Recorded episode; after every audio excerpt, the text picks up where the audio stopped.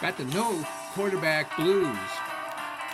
We're afraid that we're going to lose against the Pittsburgh Steelers. When we're going to get a quarterback?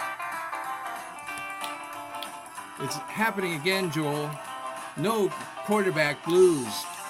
Again. It's happening again to us, man. We got the blues, the no quarterback blues. That's, That's Elliot, Elliot with the no quarterback blues bringing us into the show today. And why do we have the no quarterback blues? We have the no quarterback blues because, in case you're living under a rock or abducted by aliens, Deshaun Watson has been placed on season ending IR with a shoulder injury that I don't understand. Elliot, do you have any thoughts on this? Well, yeah, I do. I think injuries are part of the game. Um, I would like to point out that on this show, we have lectured the Browns over and over again that they really need to have three quarterbacks on the active roster in order to survive the season. Uh, they did have three quarterbacks, and it would have been even a good idea to sign a fourth quarterback to the practice squad, uh, which, by the way, we published, or I published, I should say, with guidance from you on October the 29th, 2023. You know, what happens if we get another injury? Because we knew that Deshaun Watson was not completely healthy. And mm-hmm. so it just made perfect sense that we should have been looking for another quarterback on the practice squad. It, you know, we've got 16 spots on the practice squad. It doesn't take that much. It's not that huge of a sacrifice in order to identify a spot there.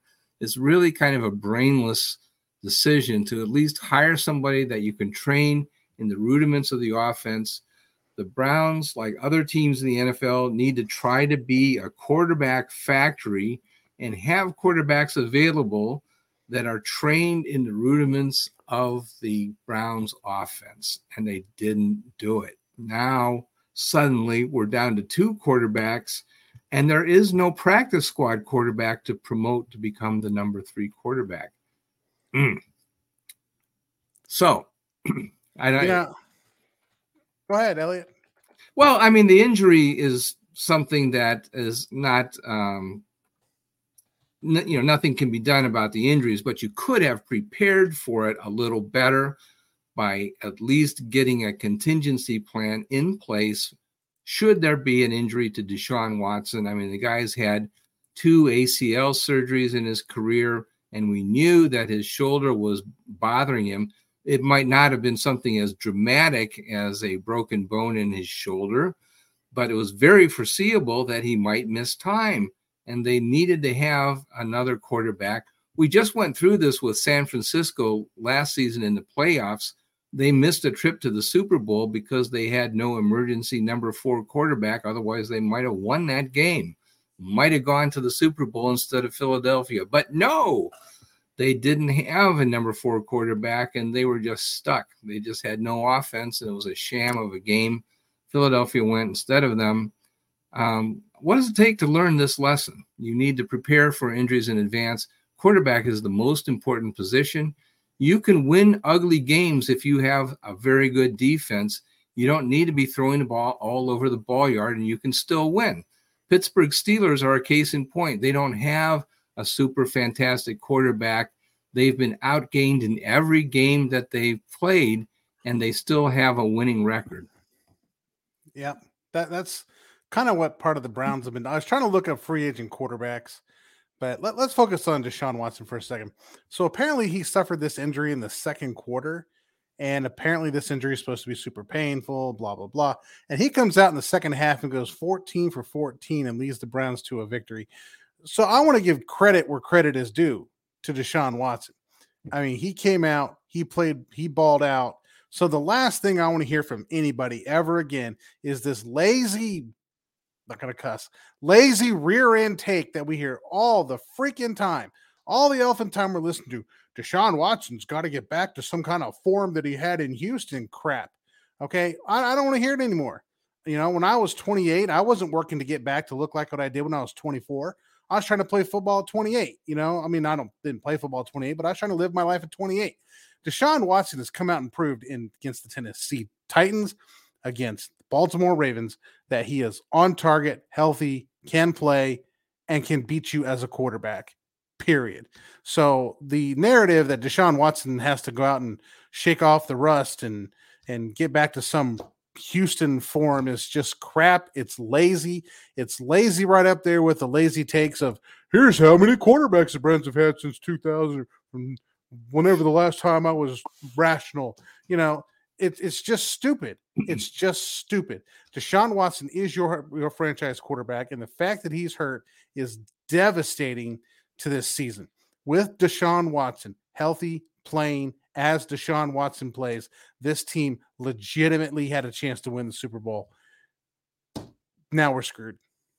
Well, I, you know, let me push back on you on that. Um, I, teams have won the Super Bowl with backup quarterbacks before.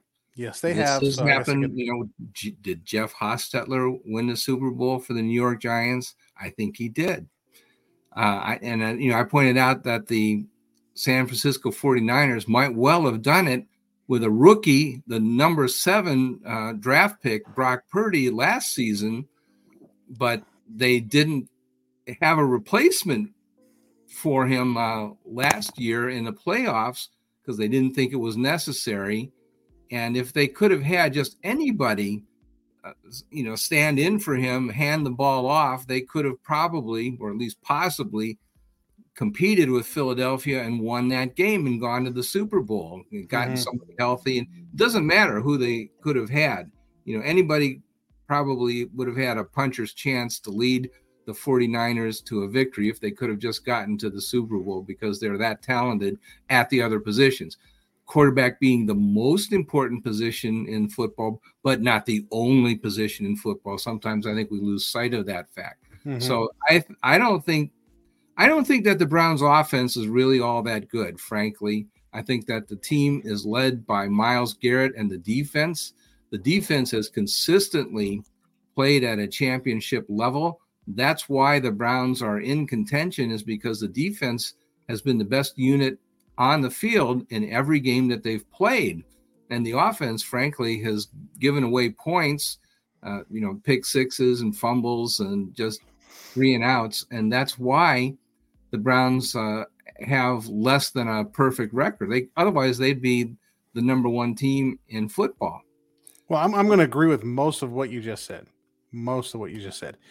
Um, you know, the Browns are a defensive football team at this point, and they need to embrace that identity. Okay. The part I'm going to disagree with is the Deshaun Watson that played against Tennessee and the Deshaun Watson that played against Baltimore. To me, that's Deshaun Watson. You put Deshaun Watson with that defense, okay? That is a team that can play and win the Super Bowl, in my opinion. It's a very credible combination. They they can make that happen. Now you're looking back at like, okay, now that our offense has basically just gone to mush because what we had just hasn't materialized one way or for one reason or another. Deshaun Watson's been hurt. Now we're looking at okay, well, the Steelers won the Super Bowl with a rookie quarterback, and you know Tom Brady. I don't think he was a rookie, but I mean it was his first year starting. You know, he's a second year player, second year player, first year and starting. He, and he wasn't really that fantastic, to be honest right. with you. If you right. think so, back, he wasn't that great as a second year player, but he did the job. Mm-hmm. And lo and behold, they won the Super Bowl right. with the second year player and wasn't that a cute story but so it wasn't it wasn't to me there's a difference between having a franchise quarterback that can go 14 for 14 and lead, lead your team to a victory in the second half keep the offense on the field moving the ball and a rookie in there trying not to make mistakes and do something mm-hmm. dumb to lose you a game well, there's a complete difference in that those two scenarios. But it's not a complete difference because Deshaun started the game off by doing something. I won't say that it's dumb, but he had something bad happen to him. He did throw a complete six to start things off, and so he wasn't mistake free. Well, right. Well, um, you throw the ball over a guy who's six four to start with, who has amazing leaping ability. I mean, I'm a Notre Dame fan. I know who Kyle Hamilton is. I've watched him do this for years Oh, at Notre man. Dame. Okay, you're not throwing that ball over his head. You're just not. So he should have just grounded it or held on to it. But Mm, Yeah, he thought he could throw it. Had he actually gotten that over Kyle Hamilton's hands, that ball's going out of bounds. It's going nowhere near, you know, David Yeah. Njoku. Okay, So so anyway, let me ask this question: Deshaun Watson doesn't have to play perfect. He just What has to play Deshaun Watson football. What if the Browns' offensive staff in August of 2023 was right? What if Dorian Thompson Robinson is at least as good as Joshua Dobbs, and Joshua Dobbs is a winning NFL quarterback? What if they're right? Well, we're going to find that out. Yeah, well, it's not it's not ridiculous. It does not violate any laws of physics that the Browns coaching staff might have made that correct judgment. And if that's the case, then they have a puncher's chance to have a winning football team. They can Elliot, make Elliot, playoffs. Who knows what can happen? I don't know what's going to happen. before we get too far into this, Elliot, before we get to it, let's take our break and come back and let's talk about the Browns quarterback room. How's that sound? that sounds great. All right, guys, on the other side of the break, guys, gals, children, ladies, and gentlemen, whoever's listening to the show, thank you for listening. Uh, after the break, we will get into where do the Browns go from here? What does the offense look like? And what does the quarterback room look like? So hang on after the break.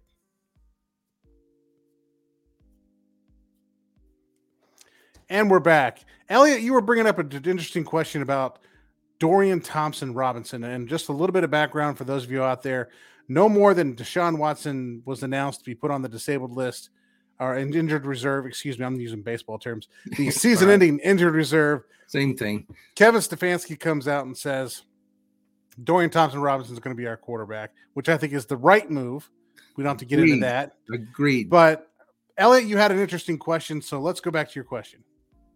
Yeah, I, I mean, I think that you know they might have, in my opinion, they might have panicked a little bit when he had a bad game against Baltimore because a lot of quarterbacks have bad games against Baltimore, and they felt that they needed to bring in the veteran uh, to take his place. After one game, they benched DTR and said, "Okay, uh, PJ Walker, you're up. You're our man." And PJ has not played well. Now they managed to win and uh, you know some people interpret that as oh okay look you know pj's got this mystique and he's led the offense and that's why they're winning because he's the quarterback and no the reason why they are winning games same reason why pittsburgh steelers win games with a lousy offense is because great defenses allow you to win ugly football games Mm-hmm. and so that's why the browns can win with pj walker or you know and they can win with you know a lot of mistakes on offense and get away with it but i still think that it's very possible that they made the correct judgment on uh, dtr and the reason why i think so is that if you look back on his career he has all of the hallmarks of a guy who should be able to transition quickly into the nfl now there's a lot of you know people that wanted uh, guys to transition Elliot, let me jump in. Let me- one Elliot- year of college ball and stuff like that. Elliot, let me jump in here real quick. Let me jump Yeah. in real quick. I want to address something before you move on to the next part of this. The the decision to not go with Dorian Thompson Robinson as opposed to PJ Walker. Let, let's revisit that, right? Yes, Deshaun Watson practices the whole week, takes all the first starting reps, yes, right? Deshaun Yes. or uh, DTR maybe takes the second reps, which aren't much. This is the NFL, right? Um, so he's really not ready to play the game. Watson goes down. Stefanski's upset because he knows his game plan is screwed because he devised a game plan for Deshaun Watson. Watson. And now you have DTR who hasn't practiced. You don't have a game plan for him, and you're throwing him in there to the fire, which is really an unfair situation for DTR, especially given it's the fourth game of the season, and he does need to figure out how to be a professional quarterback. So that's why you go to PJ Walker because you think, okay, PJ Walker's the veteran. He can come in. He understands football. He understands the NFL. Can can run through a few weeks until Deshaun Watson returns. Okay, that's the key. You just want your backup to keep the team afloat until the guy returns. Move ahead to this situation. Watson's not coming back. That's it, baby. He's gone. So we can cry all we want about it, but he's not coming back. So now the situation is we have Dorian Thompson Robinson. He's this is his 11th week in the NFL. It's time for him to take the reins. It's time for yes. him to show why we drafted him and why we stuck with him. You're going to create a game plan for him. You're going to give him an opportunity to be successful. I promise you the Browns are going to run the football and they're going to run the football, run safe passes, maybe take some deep shots. But this is going to look like Tressel ball, and it's going to look exactly what Pittsburgh did with Roethlisberger when he was a rookie. It's going to look exactly what New England did with Brady when he was in the second year. You're going to run, run, run, throw play action passes, and yes. let your defense win the football game. But anyway, I digress. Yes. Go ahead. Yeah. Okay. Yeah. Yeah. The other thing I wanted to say was that there are guys like um, Trey Lance and Zach Wilson that that that the for whatever reason the draft community had these fantasies that they would be able to go to the NFL play yeah that's a fantasy. with very little college experience. But DTR had five years of college experience because remember he played in the COVID era. Yep. And uh, he ha- had uh, um, five years of starting experience did very very well graduated from college and you know, if you remember the Bill Parcells criteria about what he wants from a starting quarterback, he filled every criteria set up by Bill Parcells. He has much better preparation in college than any of these whiz kid guys that only had like a year and a half of actual college ball before they were thrown to the wolves in the NFL. So I think there's a very good chance that DTR is much better prepared than some of these other quarterbacks that just really had um, uh, inadequate preparation. That's the word I'm looking for. That's mm-hmm. not DTR. DTR is not inadequately prepared. He has had Correct. plenty of preparation. He's a year older than the average quarterback that comes out because he was in college a year longer with an extra year of eligibility. With a former professional football coach. NFL yes. Coach. Yes. And he and yeah, they say that well, you can't run that that stuff in the NFL. Well, they did run it in the NFL, and they actually won football games with it, if you mm-hmm. recall, mm-hmm. with uh, the Philadelphia Eagles. Yeah, Chip Kelly just kind of got in his own way. Yeah, well, that's true too. He, he had some, uh, how should we say, per, rough edges to his personality. That yes, yes, he he got in his own way. Yeah. So I, I just think I think the Browns are going to have to look a lot more, and I hate to say it this way, but it, it's what it is. They're going to look a lot more like the Pittsburgh Steelers and the Baltimore Ravens, where you're running the football, you're being safe, you're not doing anything stupid, and you're letting your defense take control of the game. Yes. Yeah, I think so. You're not going to do as many things as Deshaun Watson. It's not going to be just like having Deshaun Watson. Mm-hmm. It's not going to be as good as Deshaun Watson, but uh, that doesn't mean that you can't win. And a perfect example of that is the Steelers – you know, we thought at the beginning of the season, you and I, that the Pittsburgh Steelers had an excellent chance to steal away with the, uh, pardon the pun, with the division because they had one of the best defenses. We thought all along that the Browns and the Steelers had the best defenses, and uh, all the talk was about Cincinnati and um, Baltimore because they had all these great wide receiving threats, and they do. But Cincinnati they, does. Well, they Baltimore has uh, personnel that were hired to catch long distance passes. Let's put it that way. Okay. We think that there's a mismatch there, Joel and I do that that maybe that's not the the best match to the skills of their quarterback. Nevertheless, absolutely. Absolutely. Nevertheless, the buzz was there that oh my gosh, look out for the Ravens this year. They're going to be an offensive juggernaut. Well, it may not yeah. be that way. They both Cincinnati and Baltimore, excuse me, they kind of abandoned that plan after week three. Yeah, Baltimore but but, but it's too late because they let both of them lost guys from their defensive secondary, and they weren't quite as tough on defense as they were last year, in my opinion. Mm-hmm. And uh, I agree that, that hurts them a little bit. But Pittsburgh is every bit as difficult on defense as they've ever been. And what about Cleveland? Cleveland is very tough on defense, a lot of the points that the Browns have given up have actually been scored by the Browns offense, you know, pick mm-hmm. sixes and uh, fumbles and the like. But the Browns defense has given up very few points this season.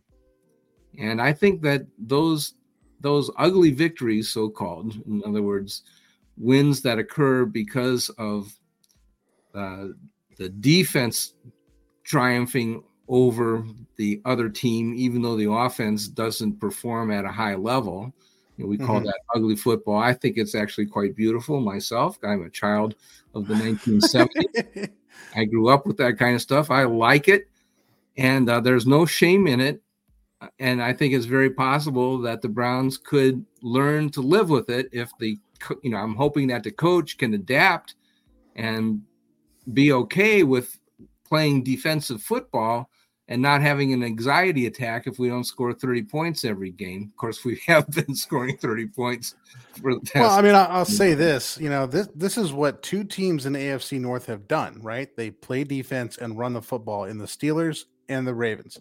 And those two teams have dominated this division for a long time. Okay, Bengals have come out with their let's throw it all over the yard and they've done pretty good with it, but I mean, once you give up on your defense, the question is, which I think the Bengals have given up on their defense. I mean, once you uh, put your defense in a hole, can you still outscore your opponents? And the Bengals have come on because Burrow has come on, but they just lost to the Texans because they couldn't hold them. They couldn't stop them.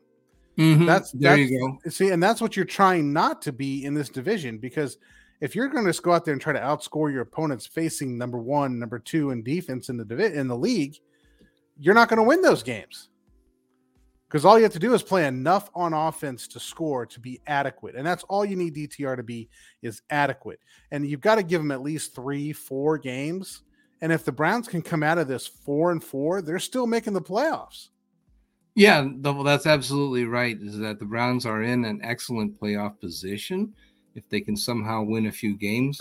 And uh, we can say the same thing about the Steelers is that they are also in the playoff hunt, mm-hmm. despite the fact that the Steelers have been outgained by their opponents in every single game that they've played this season.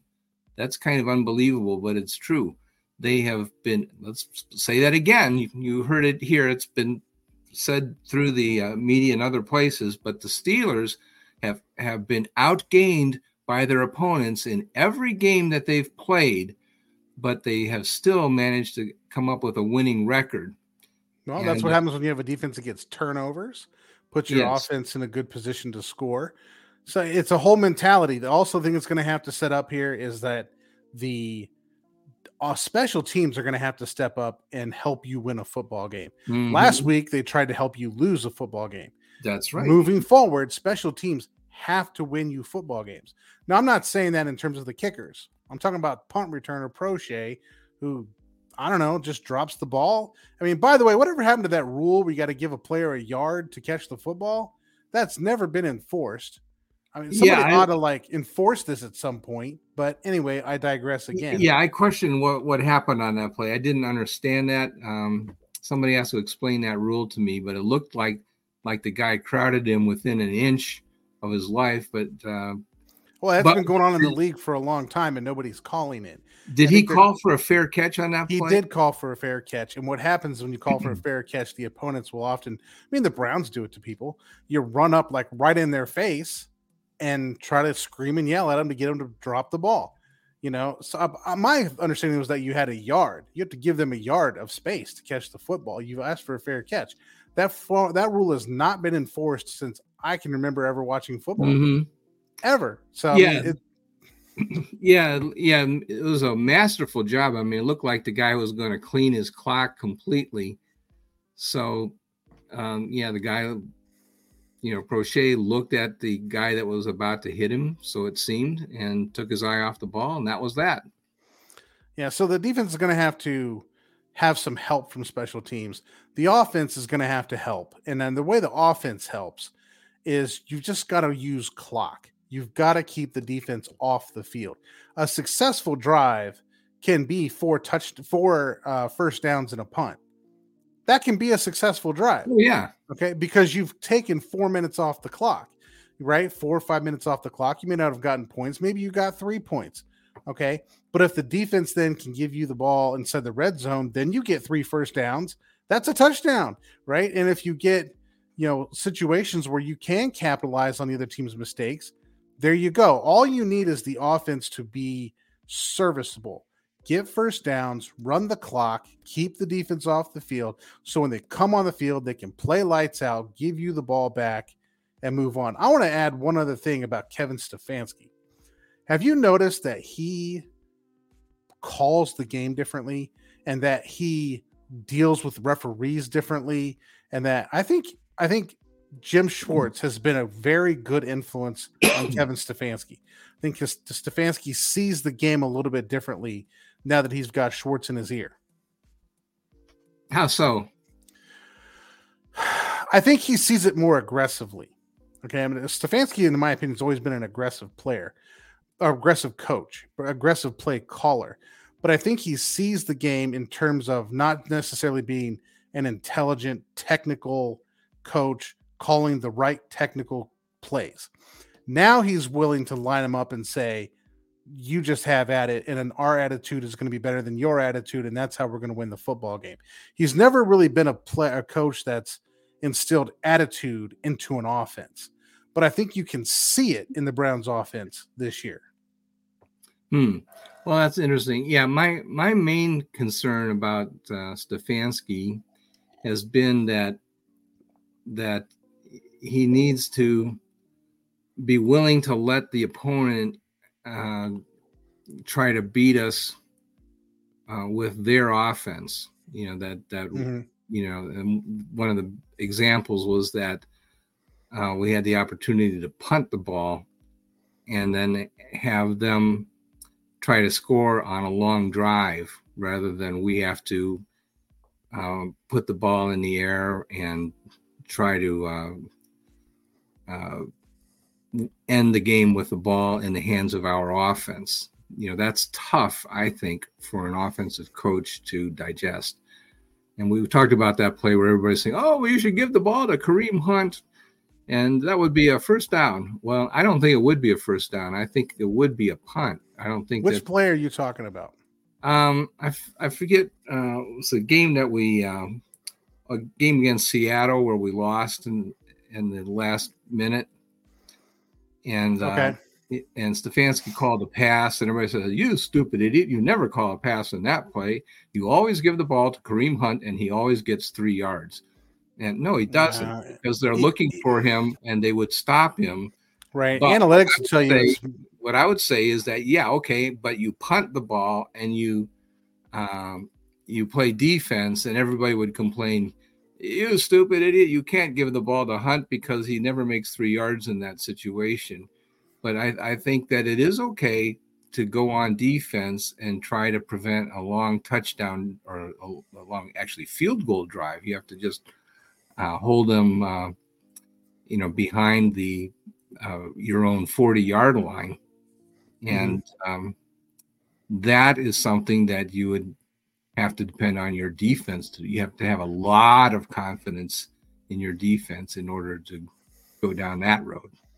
Well, it'll be certainly something to watch with with Stefanski. How does he adapt his style of play to having to own the idea that this is a defensive game and you need to be defensive to win the game?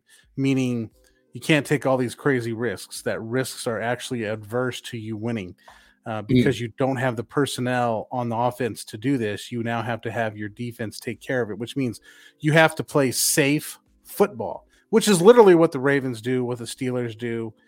They play safe offensive football. I mean, the Ravens, they gave up on the air raid two games into the season. So, I mean, that was the riskiest offense in the history of NFL offenses.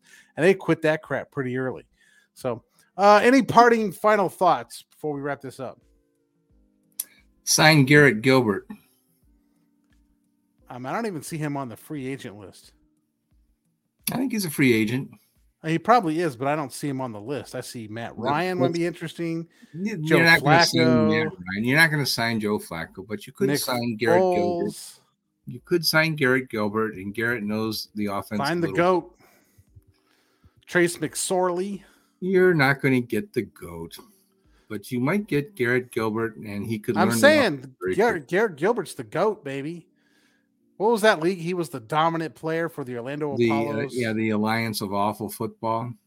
Yeah, he was the goat, baby. All right, everybody. Thanks for checking us out this week.